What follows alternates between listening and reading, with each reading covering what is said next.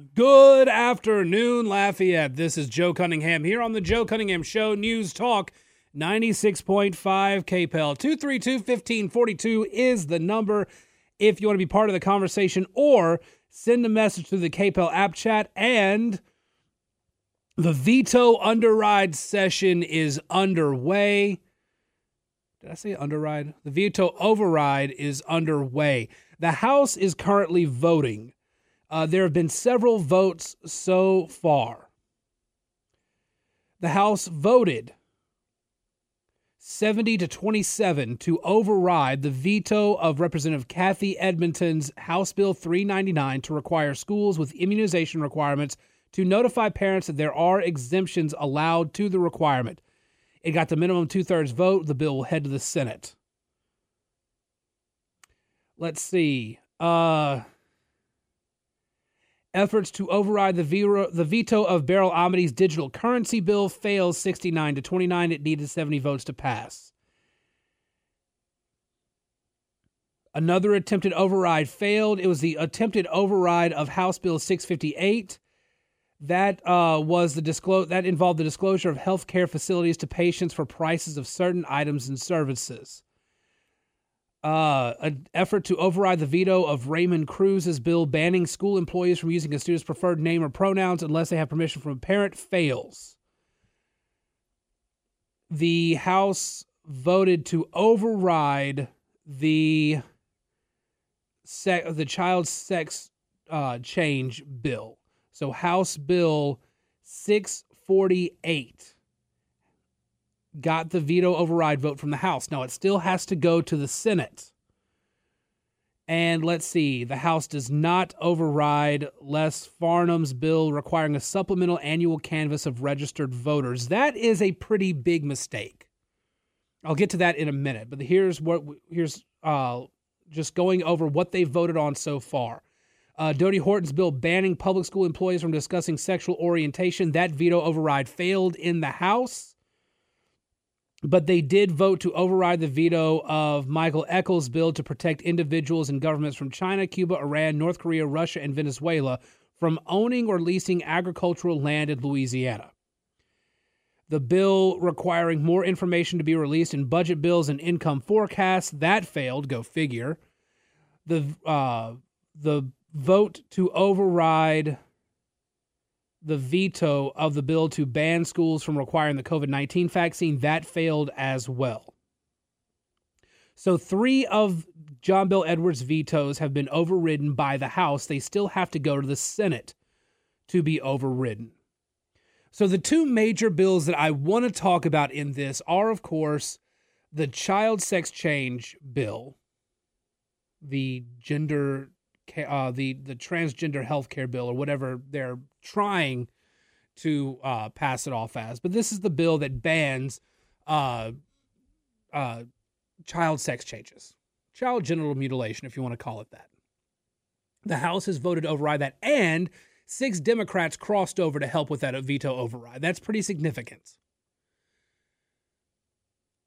Now, Mandy Landry, Democrat, I think she's Democrat, Mandy Landry gave a, a very unhinged speech before that vote and essentially defended groomers in that one and said the only real groomers are men, which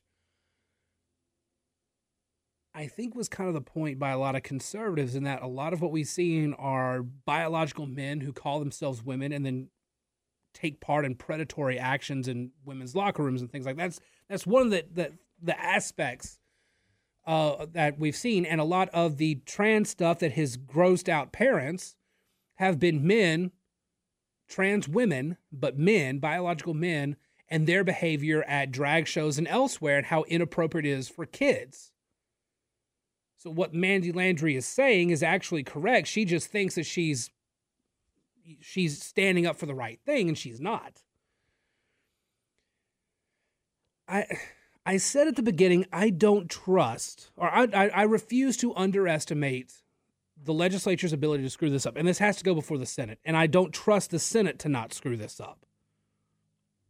I think the House had the potential to be more conservative than the Senate, but the Senate, if they vote to override that particular veto, yay for Louisiana, but the fact that it got to that point in the first place, I think, is a pretty bad thing for the state. House Bill, whatever it is, I forget.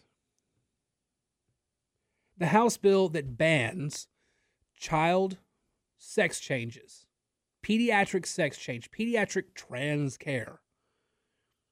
That veto has been overridden in the House. It goes to the Senate. That was a pretty important one. That's that's a, a pretty big deal. And I, I have friends, I have progressive friends who are attacking the state of Louisiana for picking on trans kids when they don't they, they haven't looked at the bill, they haven't looked at the issue.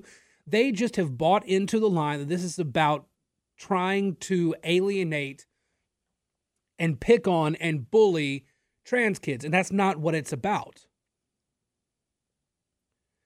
Again, look at what's happening in Europe. In Europe, healthcare professionals there, researchers there are saying there's no evidence that shows any of this actually helps a kid with gender uh, uh, dysmorphia, a, a kid that identifies as trans. We don't know that this is actually the best thing for them. Researchers are saying that. People in the healthcare community in Europe are saying that. And the American left is like full steam ahead when they're doing real irrevocable harm to kids by allowing that sort of thing. And John Bel Edwards showed that he was fully on board with it. He's fully on board with letting doctors mutilate children's genitals and pushing for hormone therapy that is scientifically unproven at best. And you had Republicans who were all for it too. It's pretty telling that you had six Democrats cross over to vote on that one. Because there are Democrats whose communities are also against the super far left trans stuff.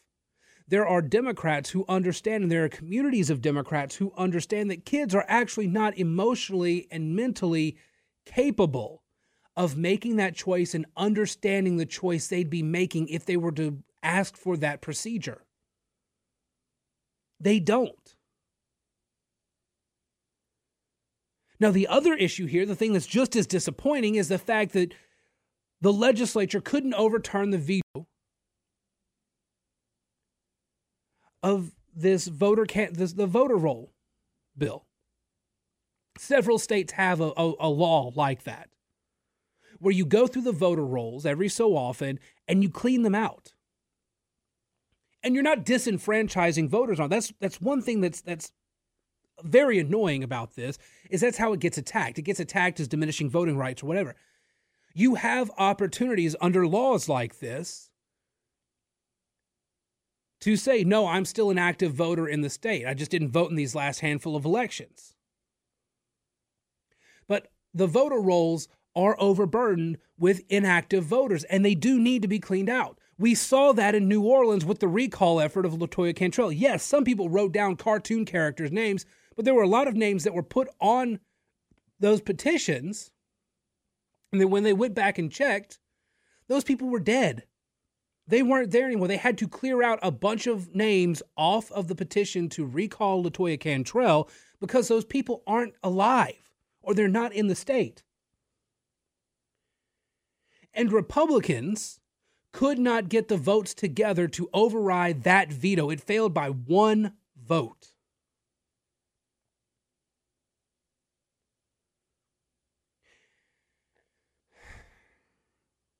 This is basic stuff. This is basic civics. Everybody has the ability to vote.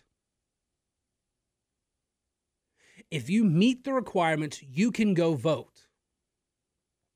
But if you're not an active voter and you haven't been for a while, it's very easy for somebody to assume that identity and try to go vote with it. They're not always successful, but the fact that it's possible because those names are still in the voter registry is a crying shame and it does need to be worked on.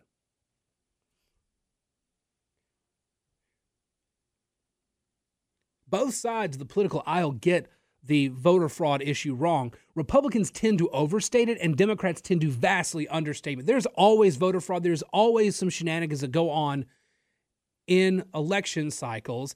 And laws like this, which are active in several states, are meant to keep the voter rolls as clean as possible so that you can diminish a lot of that fraud. And yet, here in Louisiana, couldn't get it done. In Louisiana, they absolutely could not get it done.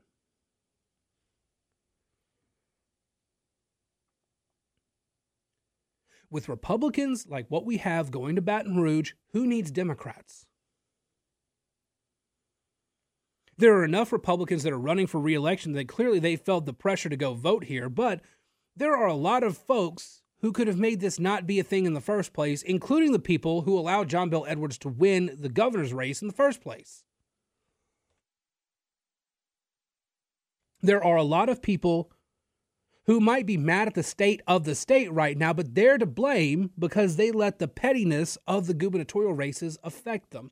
And I don't blame them for letting it affect them. It was garbage what was happening inside the Republican Party during the previous two gubernatorial races. But look at what we're stuck with as a result. Louisiana could have been making strides and people want to say, oh, well, the, the far right state of Louisiana is trash because it's a Republican state. It's got a Democratic governor who has blocked a lot of what Republicans, good Republicans, have tried to get across the finish line. If the state is stagnant, if it's getting worse, it's not because the Republicans are running the state. As a matter of fact, they're not. There's a Democrat in the chief executive spot, and he is stopping a lot of the stuff that should be making the state better. And the issue of don't mutilate children should be a no brainer. But John Bel Edwards proved who he was with that veto. And there are Republicans who proved who they were when they waffled on that issue.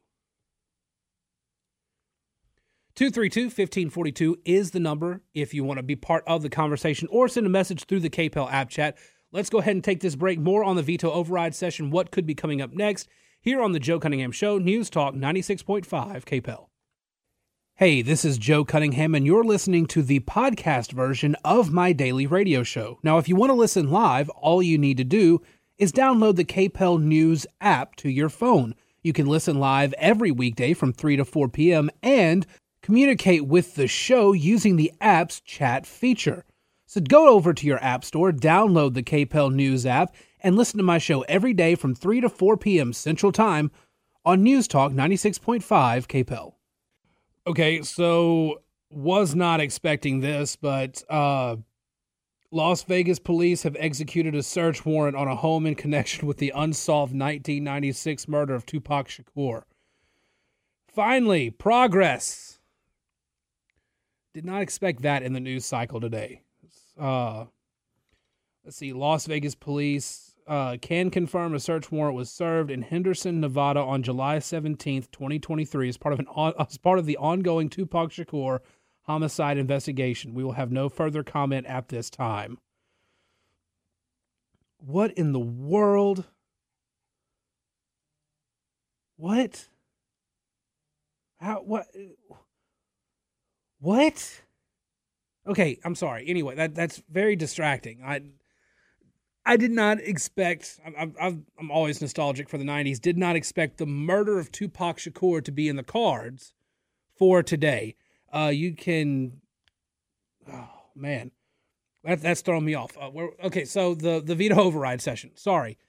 Um. The honestly, I, I'm extremely disappointed that the voter canvass, uh, the voter rolls bill, is not going forward Kyle Ardoin was pushing for it. He pushed for it in the legislative session. He was pushing for it in the veto override session, and it doesn't look like it's going to happen. Uh, it's a very simple thing that the state can do to clean its voter rolls. Nobody gets disenfranchised.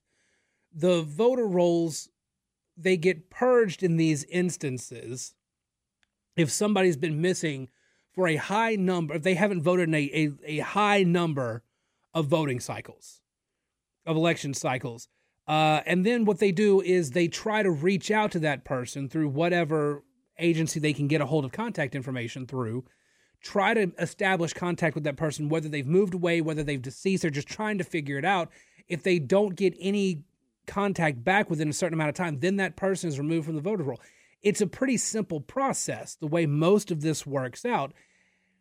And it's an easy way to purge the voter rolls. Nobody actually gets hurt on it. And yet, the Republicans could not bring themselves to override John Bel Edwards' veto of this badly needed bill. Unbelievable. Again,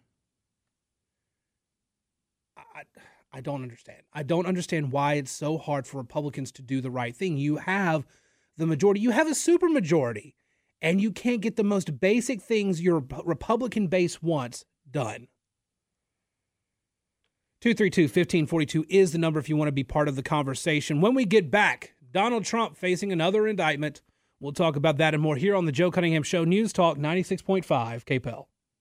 Hey, this is Joe Cunningham, and you're listening to the podcast version of my daily radio show. Now, if you want to listen live, all you need to do is download the KPEL News app to your phone. You can listen live every weekday from 3 to 4 p.m. and communicate with the show using the app's chat feature.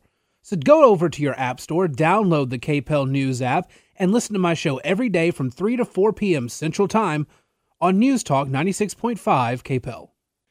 Welcome back to the Joe Cunningham Show here on News Talk 96.5 KPEL 232 1542 if you want to be part of the conversation. Donald Trump announced via Truth Social that Jack Smith, the special counsel in Washington, D.C., or the special investigator, his grand jury has targeted him and he's receiving official notice and an invitation to come speak to the grand jury. The legal problems for Trump are multiplying. This afternoon, his attorneys and the federal government went to a South Florida courthouse to make their case before a federal judge to determine whether Trump will stand trial before the 2024 election. Judge Cannon will hear arguments from both sides before determining when and how the federal government's classified documents case against the president will proceed. The Trump team is hoping for a delayed trial that would be pushed beyond the 2024 election, claiming it would be impossible to get unbiased jurors in the midst of a presidential election. Special counsel Jack Smith preemptively set an aggressive timetable for an expedited trial later this year. Trump is facing dozens of charges under the Espionage Act for retaining classified documents in his Mar a Lago residence. In Georgia, the Georgia Supreme Court unanimously tossed out Trump's request to shut down a Fulton County district attorney's probe into Trump's interference in the 2020 election. Trump announced today he received a letter from Jack Smith claiming he's the target of a criminal investigation surrounding Smith's January 6th probe. This is a different probe than the Mar a Lago case. Originally, it seems like Smith had two grand juries in Washington, D.C. He then shut down the D.C. Uh, grand jury, opened one in Florida, had that grand jury read in, and that's the grand jury that ultimately recommended the indictments against Trump. Here's the other issue Smith is working on multiple investigations. There is talk that the January 6th investigation, that grand jury, an arm of it was looking into campaign finance issues, which stemmed from the way it sounds that they were investigating a lot of things. They had a broad investigative scope. They found some stuff that looked shady. There's a separate arm. And now it sounds like it's going to be completely spun off into its own grand jury looking at campaign finance violations. According to word on the street, in media circles, in DC circles, Jack Smith is looking at some campaign finance violations where the Trump campaign appears to have paid money to a series of shell corporations. If that's true, then that is extremely reckless and self destructive. We don't know that it's true But the drip, drip, drip, drip continues. The issue for Donald Trump is that after the New York indictments, Trump saw a surge in the polls. He also saw a surge in fundraising. After the Mar a Lago indictments, he saw a surge in fundraising and a blip in the polls. It could very well be. We'll see in the coming, well, there's no official indictment yet there will be polling that is done based on this news today, and there will be polling done when the next set of indictments come out about support for Donald Trump among Republican primary voters. At some point, and some of y'all are not going to agree with me on this. This is just my take looking at the data that we've seen so far. At some point, Trump, just like Ron DeSantis, will have hit his ceiling there will be a lot of people who will rally around Trump, as they always do. After the New York indictments, everybody left and right saw those as a joke, and Republicans were mad that the legal system was being abused that way, and they surged in support for Donald Trump. The Mar a Lago stuff, whether you agree that it is or isn't, had the appearance of something more serious. And so Donald Trump didn't get that boost in support that he saw after the New York indictments. But even if he hasn't hit his ceiling, there's another issue here. Donald Trump raised the second most money in the second quarter. Ron DeSantis raised $20 million. Trump raised about 17 and a half million. DeSantis is in is in trouble with that because most of the donors for that quarter were big donors. They have maxed out their ability to donate to Ron DeSantis. He's got to pick up his small dollar donors if he wants to keep those numbers up. His PAC is sitting on $130 million. That's great news for Ron DeSantis. Donald Trump has political action committees behind him, but the money he's raising whether it's the PACs or whether it's Trump himself, a good portion of the money is being earmarked, it's being saved, it's being put in a rainy day jar for Trump's legal bills. That takes money off the table for campaigning. There's a reason Trump is going to Metairie for a, an expensive fundraiser in southeast Louisiana rather than holding rallies. Rallies are expensive. They don't break even. They are an expense. They rally your voters, they rally people around you, but you don't get donations from them. Trump has to hold fundraisers to raise money to be able to campaign and also to pay his legal bills. You'll also notice Trump hasn't been on the campaign trail a whole lot. Again, he has to conserve money. If he's not spending money and if he's not out on the campaign trail, eventually some of that high support he's getting is going to fade away. Trump has two segments of his base. There are the people who are Trump advocates, and there are people who are Trump voters. Trump advocates are ride or die with Trump. It's a lot of y'all out there. I know because I hear from you every time I talk about Trump. Trump voters are persuadable.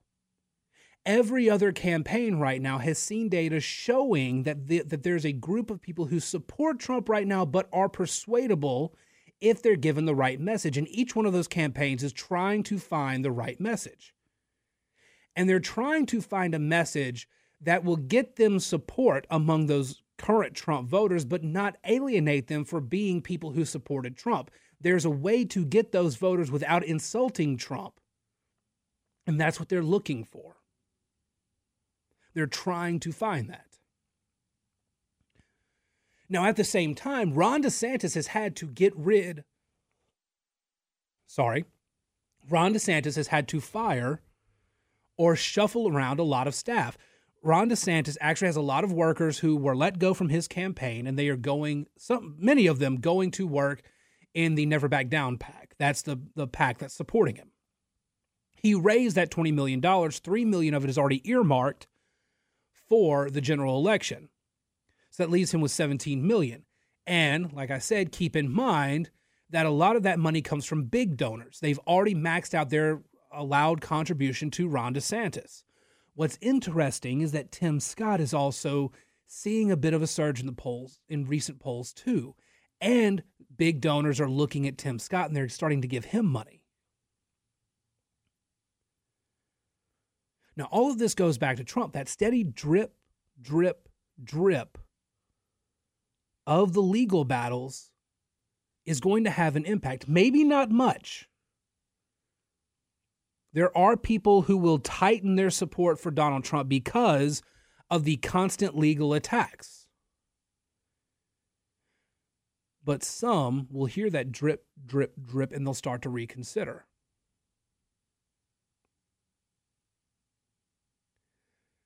Trump needs to be able to continue to raise money.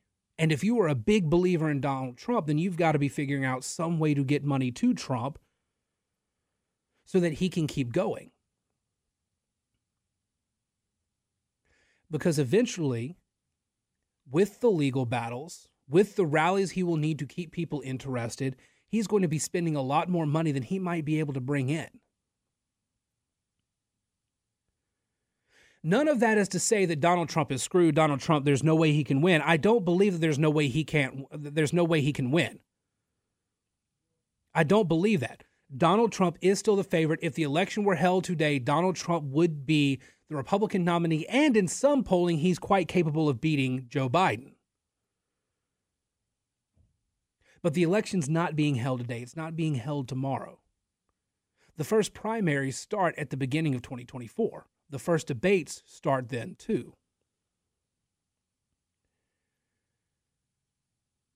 The question for Donald Trump is can he manage his resources? Can he fend off the legal battles? Can he still come out relatively unscathed in all this?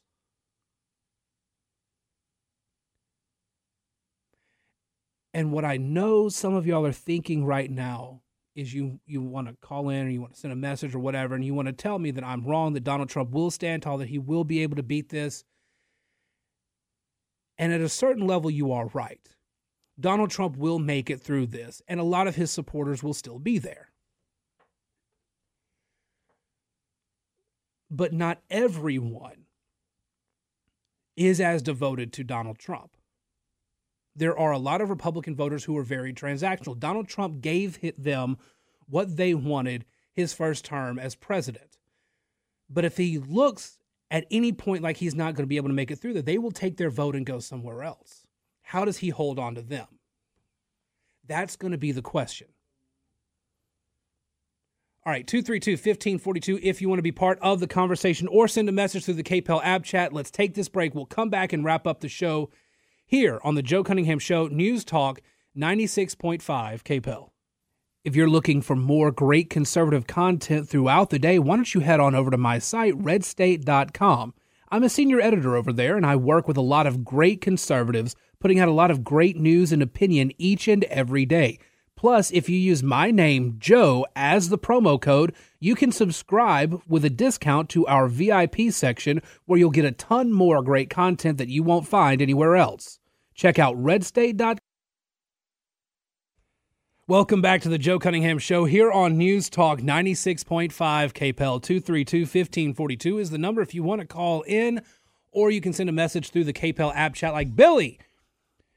Billy does point out that a wet paper bag would beat Joe Biden in a fair election. And barring the birth certificate on that wet paper bag, I'm tempted to agree. Joe Biden's prospects do not look great. Now, he's sitting on a ton of money, but Democrats are getting really concerned right now because at this point in his reelection effort, uh, Barack Obama had spent about 11 to 12 million dollars. Joe Biden spent about one and a half million. There's not much money being spent by the Biden campaign. But part of campaigning is, again, getting out on the road, going out and, and taking these trips.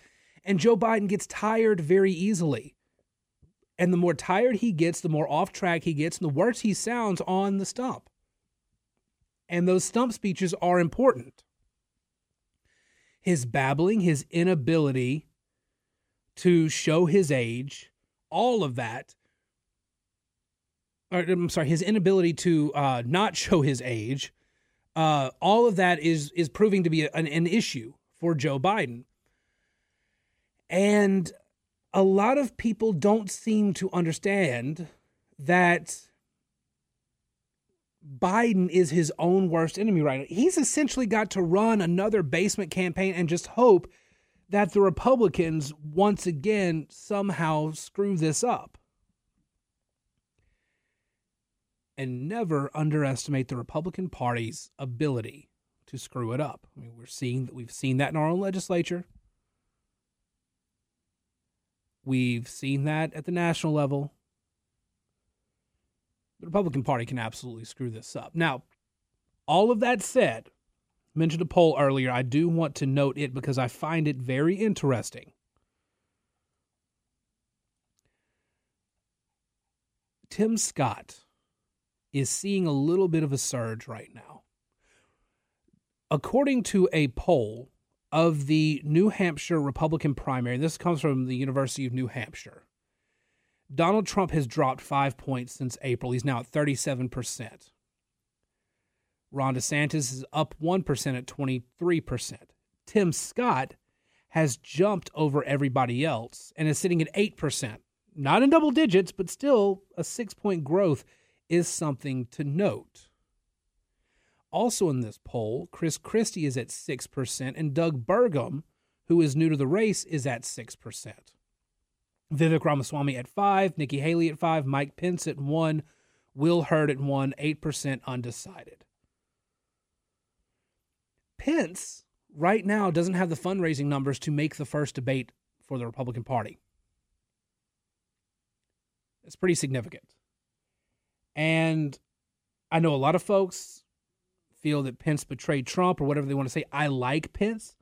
He's a great guy, solid conservative, solid Christian. He kind of stumbled a little bit at the Blaze Summit uh, last week. Some of his words were kind of taken out of context, but he still stumbled a bit. Tim Scott, though, I'm telling you, a lot of folks are looking at Tim Scott and they're thinking, well, if not Ron DeSantis, maybe this guy. And it's because of Tim Scott's story and it's because he brings hope. And I don't, I don't, again, I would love for it to be Tim Scott. I mean, if you had to ask me right now, I'd probably vote for Tim Scott. But I don't see the path for him, particularly with Ron DeSantis still in the race. Now, if DeSantis or Trump craters, completely different story. Don't see it really happening though, but the surge is interesting. All right, you guys have a fantastic day. I will see you again in 23 hours, or at least talk to you again in 23 hours. In the meantime, follow me on Twitter at Joe P. Cunningham, Facebook.com slash Joe Cunningham Show, email joe at redstate.com. The podcast is going to go up in a couple minutes, so just uh, if you get the podcast daily, you miss any part of the show, go check that out. And by the way, when you listen to the podcast, leave a rating, leave a review. That helps get the podcast in front of more eyes on those podcast services. You guys have a great day. Shannon is offsides, and he is up next here on News Talk 96.5 KPEL. You guys have a great one.